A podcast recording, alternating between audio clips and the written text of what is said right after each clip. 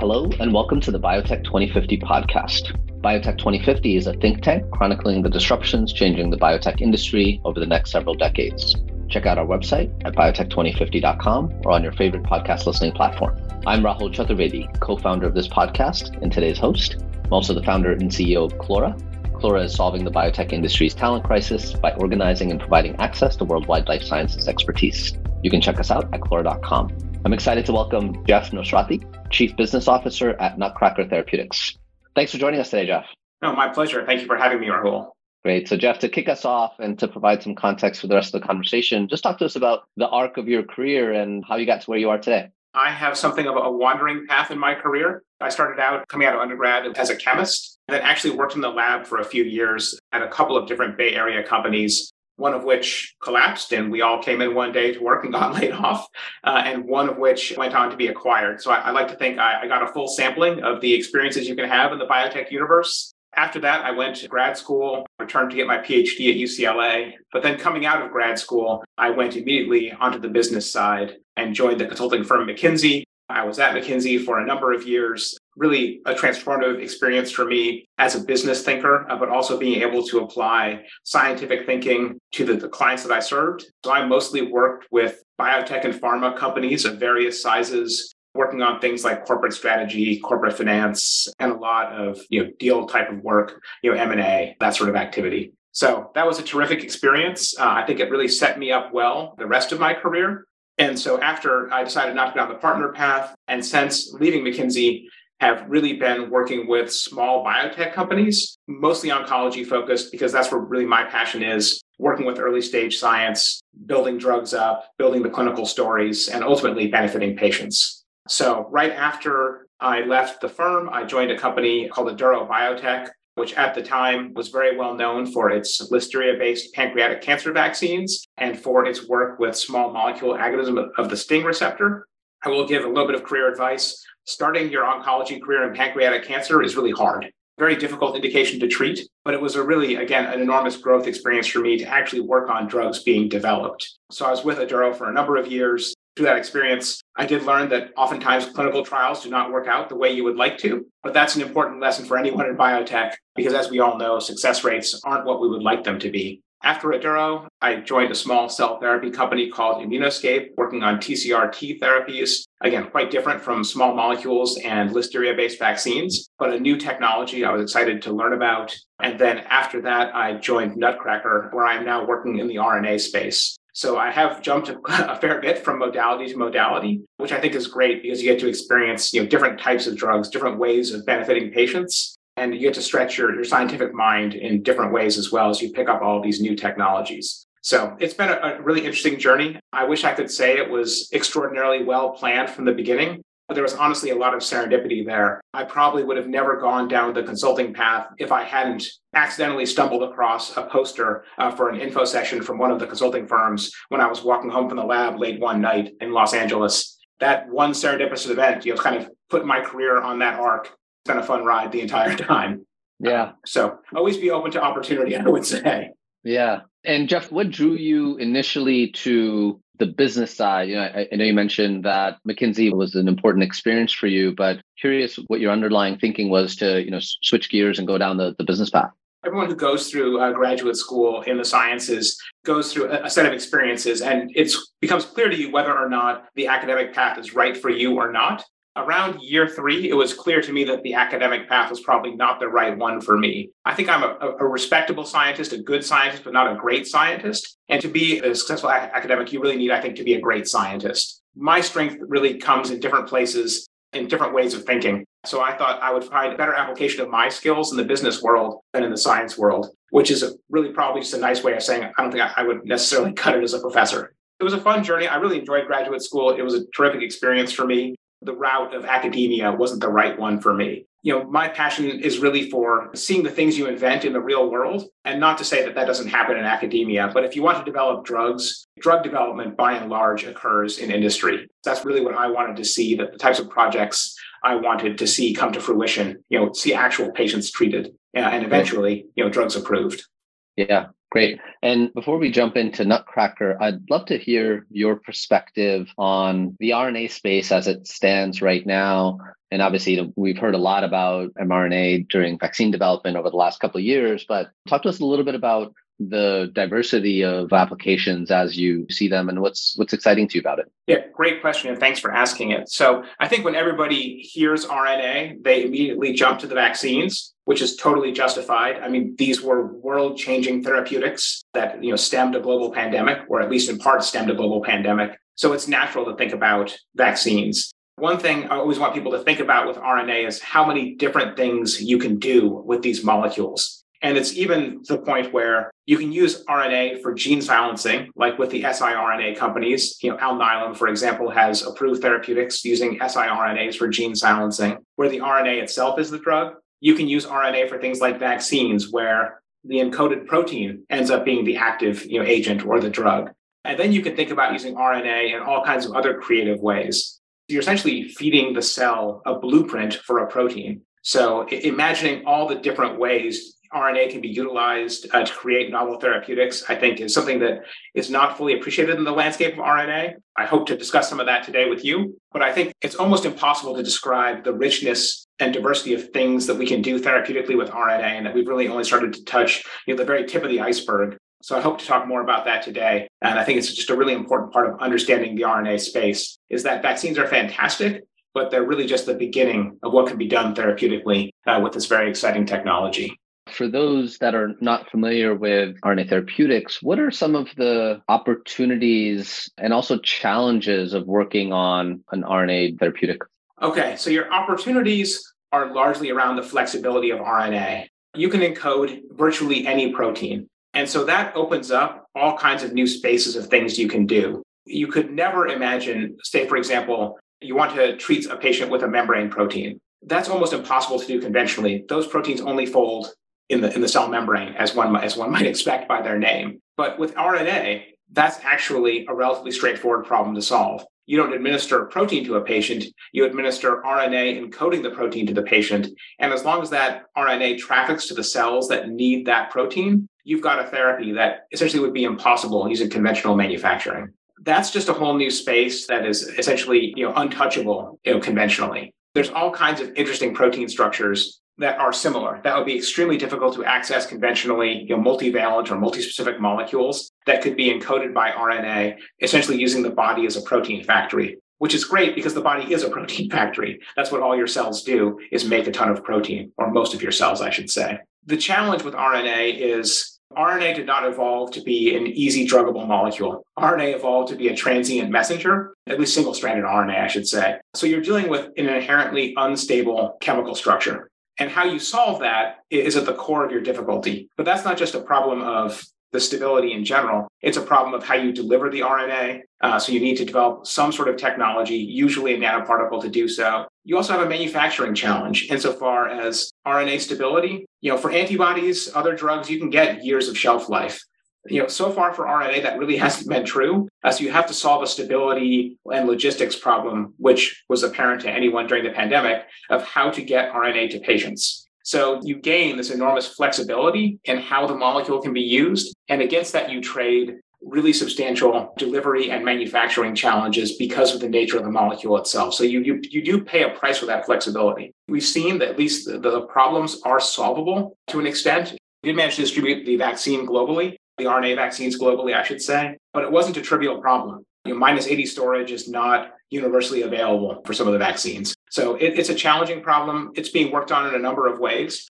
but it's definitely worth one worth solving given the tremendous potential and flexibility of RNA itself. Yeah, certainly agree. And Jeff, given the breadth and diversity of all that you can potentially do with a novel modality, given your role as, as CBO, talk to us a little bit about how you think about indication selection from your vantage point. Oh, great question. There's some generic things about indication selection that are always true. Particularly as a small company, you always want to have a reasonable development path that's something that I think often gets overlooked in the early science. But as a small company, you know, you you live and die by by clinical signals, and so having reasonable clinical development paths something that you always need. Outside of that, with with RNA, it's all about where can you be different from what currently exists. So in our mind, you know, how you can be different. you can access novel protein structures. So you can develop, you know, high valency or multi-binder, you know, protein constructs that are differentiated therapeutically from what I would call normal antibodies or normal bispecifics. So everything is about being different because you have to have a really special reason if you're going to do something in RNA that's not different from conventional proteins. If you're a little cheaper, a little faster, that's nice. But the real benefit comes from differentiated therapeutics that are substantially more potent or substantially more safe than whatever's currently on the market or in development. So I think it's those types of features that we really look for is where can RNA do things that conventional approaches can't? One good example is membrane proteins. Another good example is multivalent or multi-binder structures, either using uh, things like T cell engagers or even FC fusion proteins, where you can really take advantage of valency and multiple binding sites to create things that, again, would be very difficult to address conventionally. Those are the things that look very attractive in the pipeline. I'll add one more wrinkle to that story. Uh, certainly, thought a lot, and we're not the only ones who have thought about this, about the advantages of mRNA and protein replacement therapy. That's currently you know, generally addressed via um, you know, infusions, often high concentration infusions of you know, pegylated protein. We think there's a lot of opportunity for RNA to be a disruptor in that space because of some of the challenges of, of dosing people regularly with large amounts of protein. So there's a lot of things that I think RNA can really be different and better at, but it always comes back to being better. Being better and having a reasonable clinical development path are, are the things that we really look for as a small company. So, on that note, Jeff, let's talk a little bit about Nutcracker Therapeutics and what you all are working on now. Yeah, happy to. So, uh, we like to think that we are building the, the next great RNA company. We are, I think, reasonably well positioned to do this. It's funny, you know, Igor uh, and team actually founded the company in 2018. So this was before COVID, before RNA was enormously validated with this massive worldwide vaccination process. This bet was made in RNA, you know, four years ago. And as a result, we've developed a lot of foundational technologies. Uh, so we have what Igor, Igor Khandros, our CEO, likes to call a, a complete RNA platform, which means that we have the core technologies for RNA therapy under one roof. And there's not a ton of companies that can make that claim. So the core technologies I'm talking about are pretty simple. I usually lump them into RNA design, uh, RNA delivery, uh, and manufacturing. So, RNA design, what we're doing there is we've developed our own proprietary approach to the computational design of RNA molecules. This is actually a completely non trivial problem because for any protein that you want to encode, there are billions and billions of sequences that could potentially encode that protein. The sequences perform very differently. So you always want to trade off between the expression level and the manufacturability of a sequence and being able to make those trade offs is a pretty critical element in the design of effective RNA drugs. We've developed those design capabilities. On the delivery front, we have our own uh, nanoparticle based technology called nutshells, cleverly.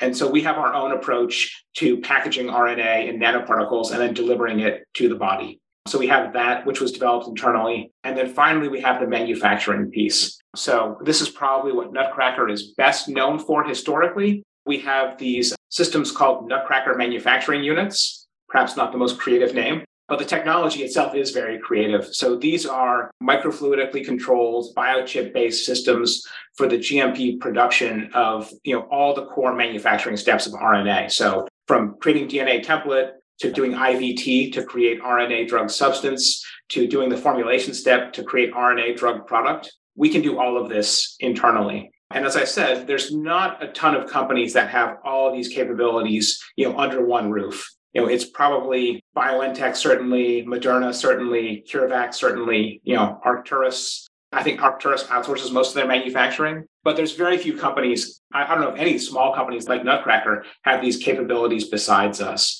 and that we have them because we spent you know four years inventing a lot of this stuff. Uh, so it's not a trivial effort to have these capabilities in house. And so that's that's what I think makes the company so compelling from a technology perspective is that we control so much of the story of RNA drug development. Great, Jeff. Thanks for that background. And so, where are you right now from a company building perspective and from an R&D perspective? This year has been a huge step in the company's evolution. We've made a clear commitment to the development of therapeutics using our platform. We, for the very first time, posted a pipeline on our website uh, earlier this year we just shared uh, information on our lead product, uh, NTX 250, which is a multi component RNA therapeutic. We just did a poster on this product at SITC uh, this month. We started to talk publicly about the drugs we are developing. And so right now, our real focus is on continuing to evolve the platform. Like we still want to keep advancing our technology improving the manufacturing systems, inventing new vehicles, but we're really putting the gas, you know, hitting the gas on the therapeutic pipeline. We have three things on the on the pipeline right now. Our goal is to add to that list and have more more activity going on on the clinical, uh, sorry, on the therapeutic front, with the goal of moving some of those therapies into the clinic uh, as quickly as possible. With 250, our lead asset will be in the clinic in the second half of 2023. We're really looking forward to seeing our first drug in patients in roughly a year from now. So that's going to be a huge milestone for us, uh, as it would be for any any drug company. Certainly sounds like an exciting time. I'm curious, given that you know fundamentally the world changed back in 2020, and seems like you guys have been very productive over the last couple of years. I'm curious to hear your thoughts on, you know, any of perhaps the silver linings from the pandemic at Nutcracker that you observed that you hope outlast the pandemic. Wow. Yeah. The world did change a lot. Uh, that's for sure. Uh, so I think there's something that happened at a lot of companies insofar as we've embraced remote work to some extent. Look, we're a science company. A lot of folks have to be in the lab with high frequency, but we've given folks a lot of latitude in terms of how they manage their time. We, we're a very pragmatic company that's focused on getting the job done as opposed to time seated sitting in chairs. Uh, but ultimately, I think that's the best thing that came out of the pandemic for most companies is an embrace of appropriate flexibility in work life.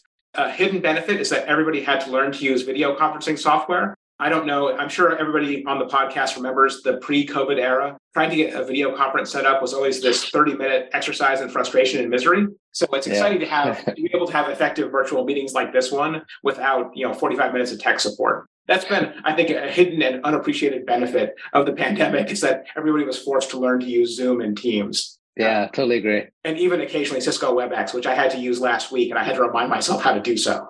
Same here. yeah, that's certainly one of the underappreciated benefits. Other than that, I, I think that the pandemic, honestly, it taught you more than anything resilience in the face of endless like setbacks and frustrations that you had no control over. Now we can't know like a key a key person, a key scientist can't come in because they got exposed to COVID.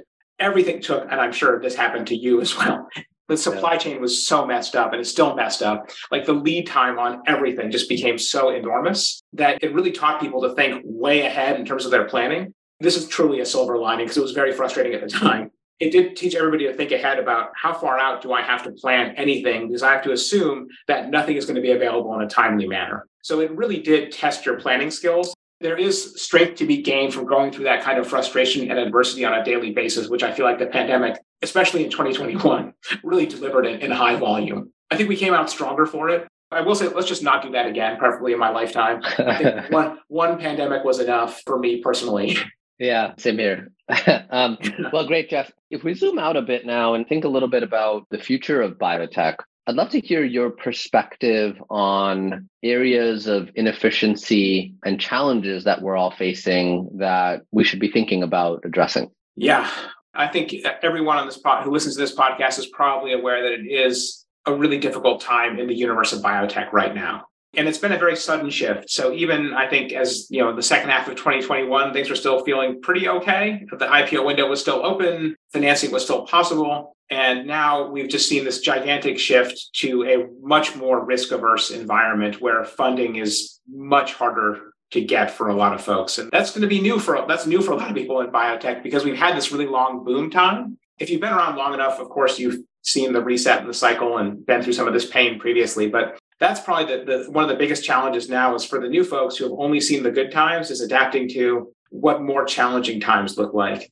and this is a related phenomenon, but you layer on top of that, there's been a whole set of interesting challenges that are totally out of our control around geopolitics. Uh, I mentioned the supply chain earlier and COVID, but you know, think of how dependent, and we're certainly not alone in this regard. Like, think of how much research, like foundational research, gets done in China, uh, and those factories, a lot of those facilities, they didn't operate for huge chunks of time because of the lockdowns that were present in many of the Chinese cities. That's just something you're like, I have no control over this, but it really affects my operations all these things that we don't control have affected us. There's a weird dynamic evolving now, and I'm not making any sort of political statement, but just observing how the Inflation Reduction Act has affected big pharma and the things that they have said. All that trickles down to us too. Like ultimately, all the small biotechs would like to partner with big pharma at some point. So the types of molecules that they're interested in shape the types of molecules that we're interested in. So there's a whole bunch of external factors right now that are really making life more more interesting perhaps, more difficult in many ways to be in this space. It's been quite an adventure in terms of just the last couple of years of all the things that have changed. We'll adapt to them, but a lot of things have been extraordinarily difficult, like way more difficult than they were pre pandemic as a result of just geopolitical changes that really we have zero say in. We have to work around them and work with them. Yeah. And I'm curious, Jeff, as CBO, given the current environment, how is that informing your approach to your role at Nutcracker? Yeah, great question. In a lot of ways. So I think we've all seen in the macro sense that pharma deal making is down. Interestingly, pharma has not been really jumping to acquire things. There have been some significant transactions, but in general, deal making activity is down. And this is particularly uh, painful at a time when there's a lot of companies we're not in a, in a bad position right now, but there's a lot of companies who really are in a bad position and are really desperate for deals. What it's done is, it's, I think it's set the data bar higher for us. We realize that to get pharma's attention now, you really need to have a strong story to even get on their radar. And I have many friends who are working on the, the big pharma side of the deal equation. So I've got a little bit of inside intel on this. They are saturated with people coming to them with, I've got the next greatest thing, you know, please can we do a partnership here? Nobody says we really need the money, but a lot of folks really need the money. Essentially, it set the bar really high for us internally. I talk to the science teams regularly, and I said, "This is not a time when there's any shortcuts in data generation and having, you know, having a story for pharma. You really want to dot, you know, all your I's, cross all your T's, have a really complete and compelling story, because otherwise, they're just going to push. They're going to punt and say, "Come back to us when you have more data. We just don't have time for this right now."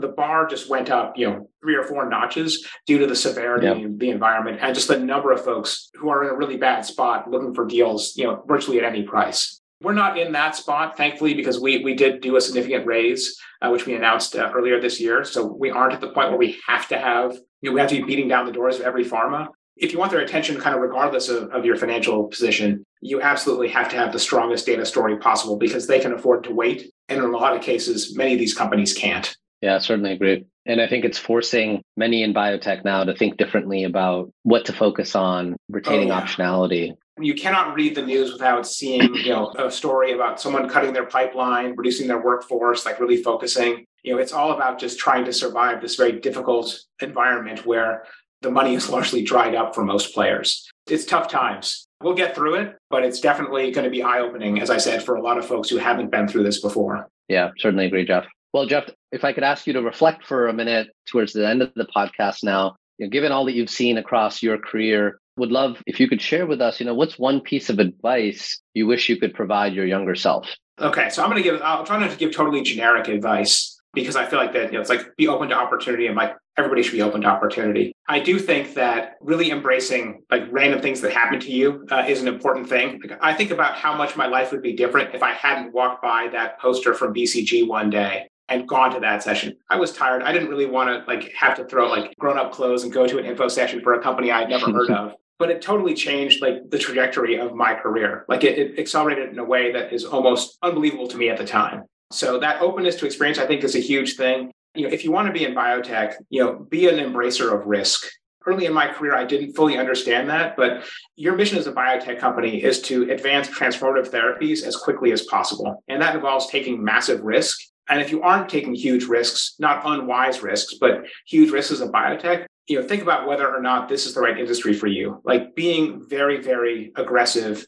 You know, that's the reason to be in early stage biotech companies is to take enormous risks that pharma is more reluctant to take because they have a different philosophy of development. So always embrace wise risk it would be would be my advice to myself. I wish I had, you know, I think of my early career, could have done more aggressive things, uh, particularly as a young scientist, that I, that I, sh- I, should have embraced more risk, taken more chances yeah. because you, you can afford to do so. Once you start taking risks, it's a fun business to be in, and you learn to love the fact that there's all this uncertainty and that you can thrive in that uncertain environment. Th- that's what I think yeah. is magical about biotech is that you can you can it's a, it's an industry that literally is built on I won't call it insane risk, but just if you think about the probability of getting a drug approved, this is an industry that loves that type of attitude. And um, if, if that's the happy place for you, there's I think there's no more fun place to be than in biotech if you love science. So that would be my advice to myself: learn to love the risk uh, in everything in life. Great. Well, Jeff, on that note, thanks for joining us today and wishing you and your colleagues at Nutcracker continued success as you pursue your important work. Yeah, thanks very much, Rahul. It was a pleasure to be here, and it was fun chatting with you. Same here.